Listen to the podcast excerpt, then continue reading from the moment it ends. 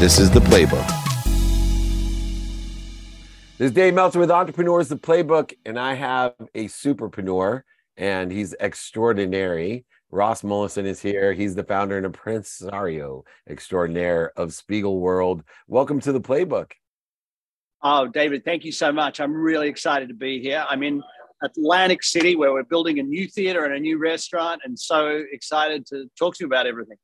Well, let's talk about that because in the world of virtuality and this, you know, illusion of reality and AI and technology, here you are in the traditional city of Atlantic City, opening. I think you have a, a public opening June 30th, a grand opening the 21st of July, uh, a restaurant and a theater, uh, which may be the most traditional two businesses in the most traditional space of Atlantic City.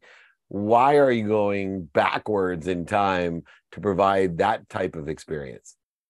Because I think that people connect through the community of a restaurant. They connect through the community of live entertainment.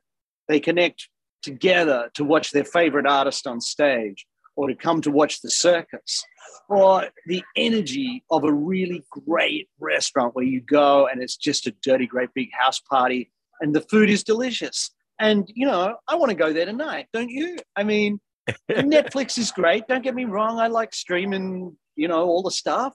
But then I, I like going out. And I think we're finding more and more that when you combine incredible hospitality, great food, great beverage with incredible entertainment, uh, there's an enormous market for that. Enormous. And I think people will continue to want that even more as everything becomes more deep in the facade or deep fake like and the virtual experiences are terrific and the TVs are amazing and the music and the sound it's immersive but it's not real and we see it in the big venues and sports uh, you know, ticket prices are not going down. Just ask Taylor Swift uh, in the entertainment world. Thank goodness. I own a huge suite at SoFi Stadium with five concerts, uh, probably the greatest profit center ever. I am a huge Taylor Swift fan now uh, because of her talent in person. Um, but you also have a unique experience. And I think that's important because uh, there are still a lot of theaters and restaurants but we want to provide, as you said, a unique experience. And I'm going to start with the restaurant because it has a unique name, Super Frico. Uh, and there's some connotations that I really enjoy that, you know, the freaks come out at night. Uh, we all want to be a little super freaky. Uh, for you, you know, what is the super freakish of Super Frico that is going to not only attract people, but want them to come back for more? Oh, look, you know, like we started with this idea of Frico, which is the cheese around this incredible tiny six inch pizza we make. And it, someone said, wow, that's like, that's like, it's not Frico, it's Super Frico. And we were like, oh my God, what a great name for our restaurant because, you know, pizza is a part of it, but it's Italian American restaurant. And we created this idea of Italian American psychedelic where you're going to come and, and and, and just have elevated flavors and everything's like familiar, but a little bit different. Because I think that's what we're all doing in business. We're trying to provide something unique. We're trying to exceed expectations.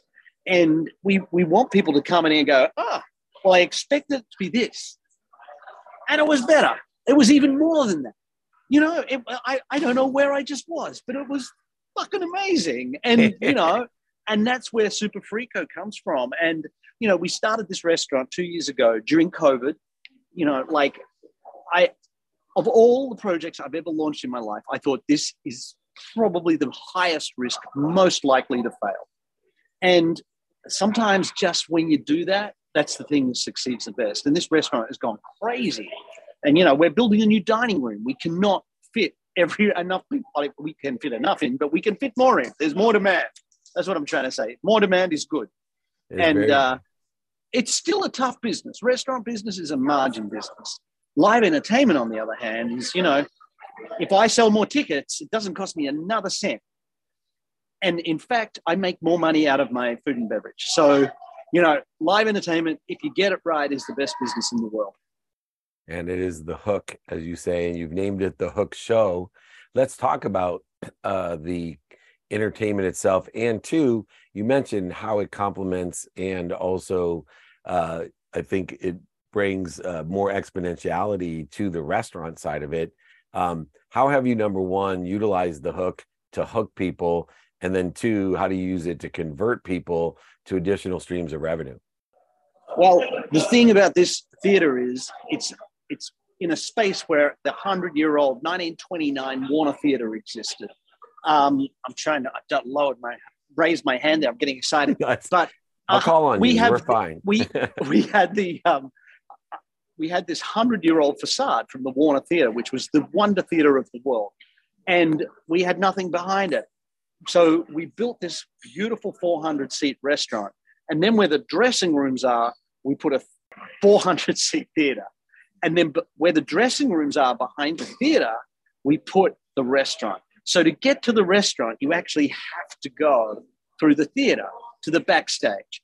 And there's dressing rooms and dining. And then there's the props department and there's the, the bar where is in is in where all the flies go, where all the, the drops go, you know, all the scenic art goes. So it's this incredible vibe of being in a working theater, but being in a dining room.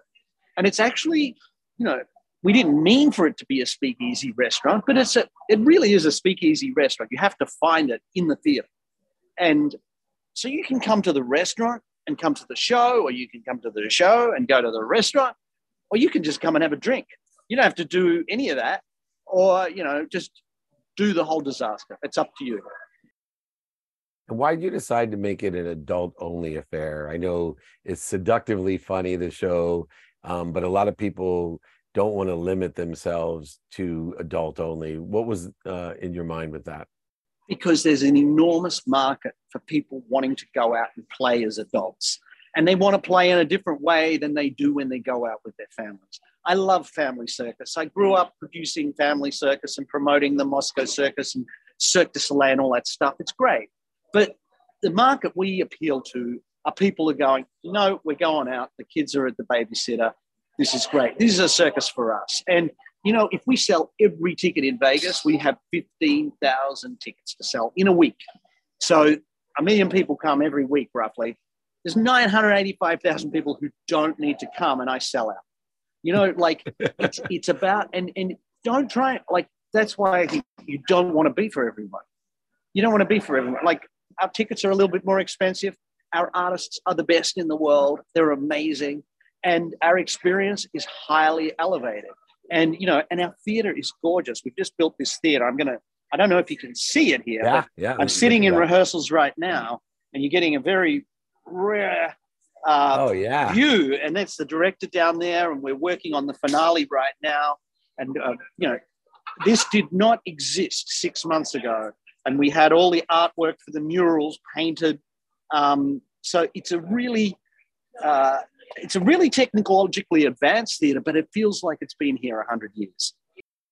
Everything that you do there is art filled. Uh, it's mm-hmm. very inspirational and playful. But one of the things that I've known about you from all the things that you're doing is as much as the experience revolves around these unique settings, uh, but it's the people that really make the memories. Uh, and you hire people that create the experiences. You talked about hospitality, the fine service, but it carries over also into the theater as well. You're you just mentioned your director who's world famous and extremely funny as well. But you know, for you, how important is the people compared to these extraordinary art-filled venues and experiential aspects of what you've created?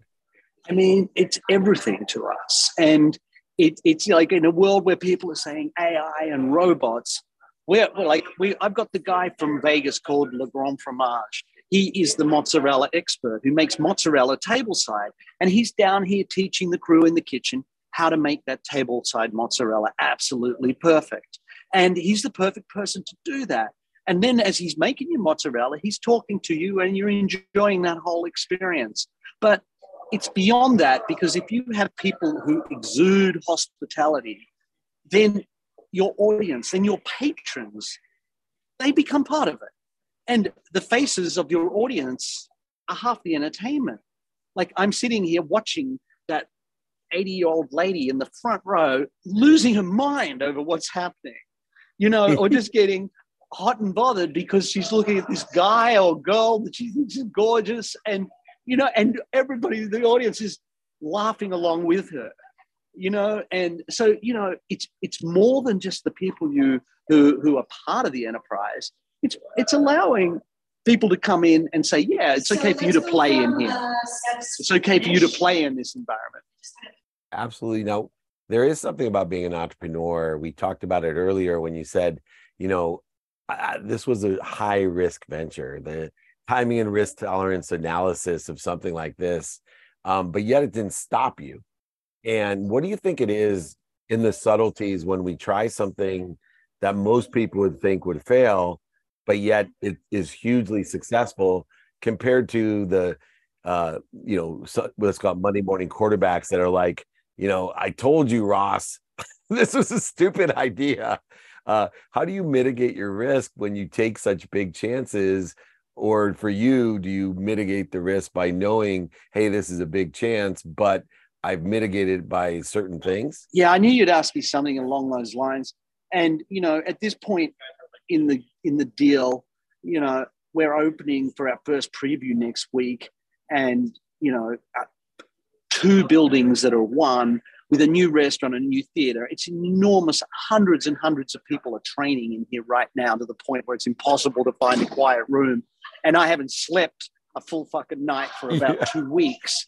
But it you do it based on your experience and the fact that you've known that you're going to go through these periods where you're terrified and you're worried and it's part of my makeup that that terror just leads to being calm you know not yelling if i yell i fail and and and, and knowing the data from what you've done in the past to ultimately to say yeah you know this restaurant can do 200 grand a week or it can do 400 grand a week. This show is probably going to do worst case 100 grand a week. We've got a runway of six months you know? And it's it's really experience theatrical experience and restaurant experience uh, that leads you to learn that. And you know um, so getting out being part of the industry you want to be be part of is an enormous part of it your experience is everything right absolutely i, I have a curiosity question because i think our personalities are similar and it took me a little bit of time before I stopped yelling. In other words, it took me a little bit of time to learn what was called the majesty of calmness. Um, a, a, lot of time, let's just say, and it helps. It has helped my marriage when I learned the majesty of calmness, and it certainly has helped all my businesses.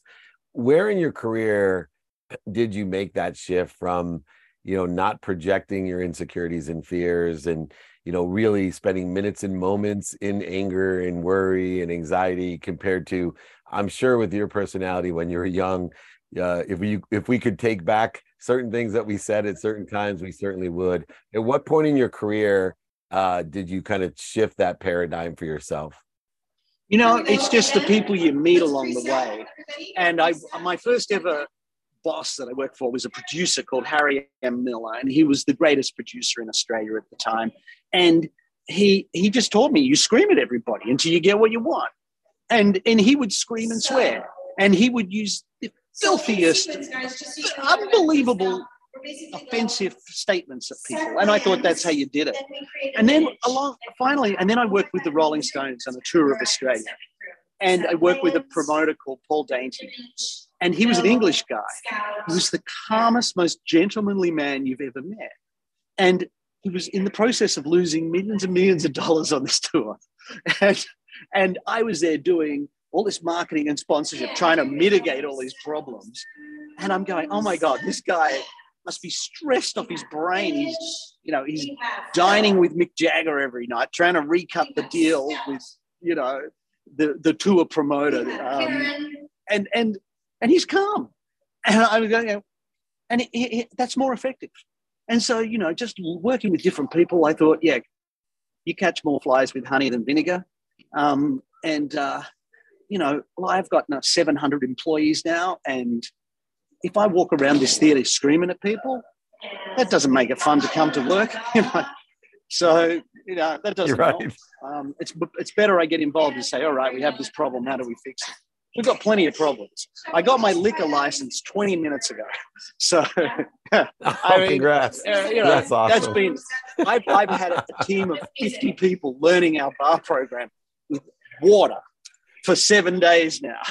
You know, like just you know, Nothing like having four bar four bars and no liquor. That, that's a, a little it's bit ridiculous. And Atlantic City, the city you know that made prohibition famous, uh, and, and here I am, and all I'm pouring is water.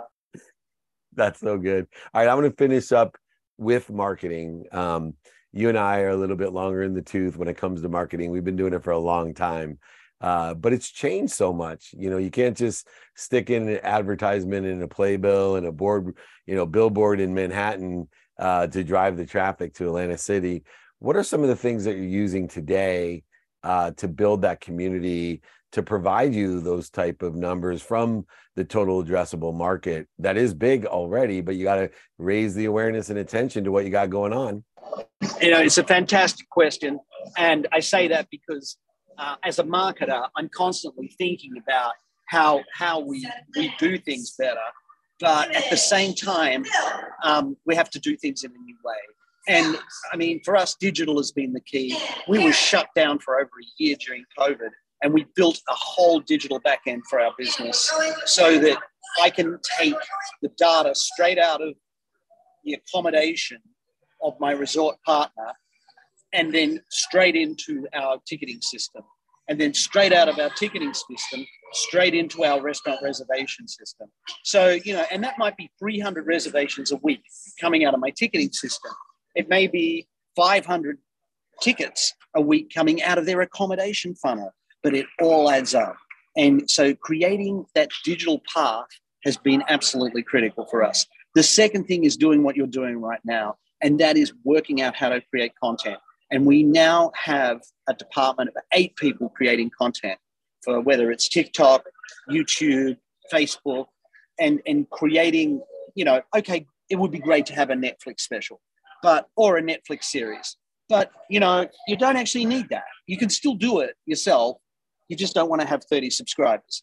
You want to have 30,000 subscribers. So you've got to find new ways to build brand. And the fact is, there's a lot more ways to do it. You still want to do some of the old stuff though. Like, you know, having the full page article a few weeks ago in New York Times that went global, that helps.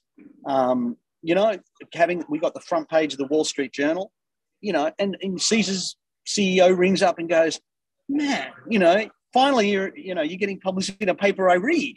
And, you know, like right? like and and that helps from a business perspective. You know, you get casinos overseas ringing up saying, "Hey, we should have you because they read the Wall Street Journal. It's a paper of record." You know, so that's still old school PR. We still do some of that. We don't do double tracks, double page spreads of the New York Times anymore. That's done. But you know, maybe maybe we'll get a New York Times daily podcast, or there'll be other things that pop up. It's uh, same thing, different different medium. You got the playbook, and we certainly have a middle-aged, high net wealth crowd that listens to uh, the middle-aged mutant turtle, David Meltzer, and you certainly found the right audience here to cannibalize, and we certainly will promote uh, everything about what you're doing. Super Frico, the Hook Show. Just make sure you save me a, a table when I come by Atlantic City. We'll bring a, a big crowd with us. Uh, I love imaginative person p- people. There's too many people today that allow technology to supersede their imagination. That will never happen to Ross Mollison. Come check out the Super Frico, the Hook Show. They're opening up. They're gonna have a soft launch here in June, but opening grand opening July 21st. Anybody that's close to Atlantic City, you will be missing out on great memories if you don't attend. I promise you, Ross.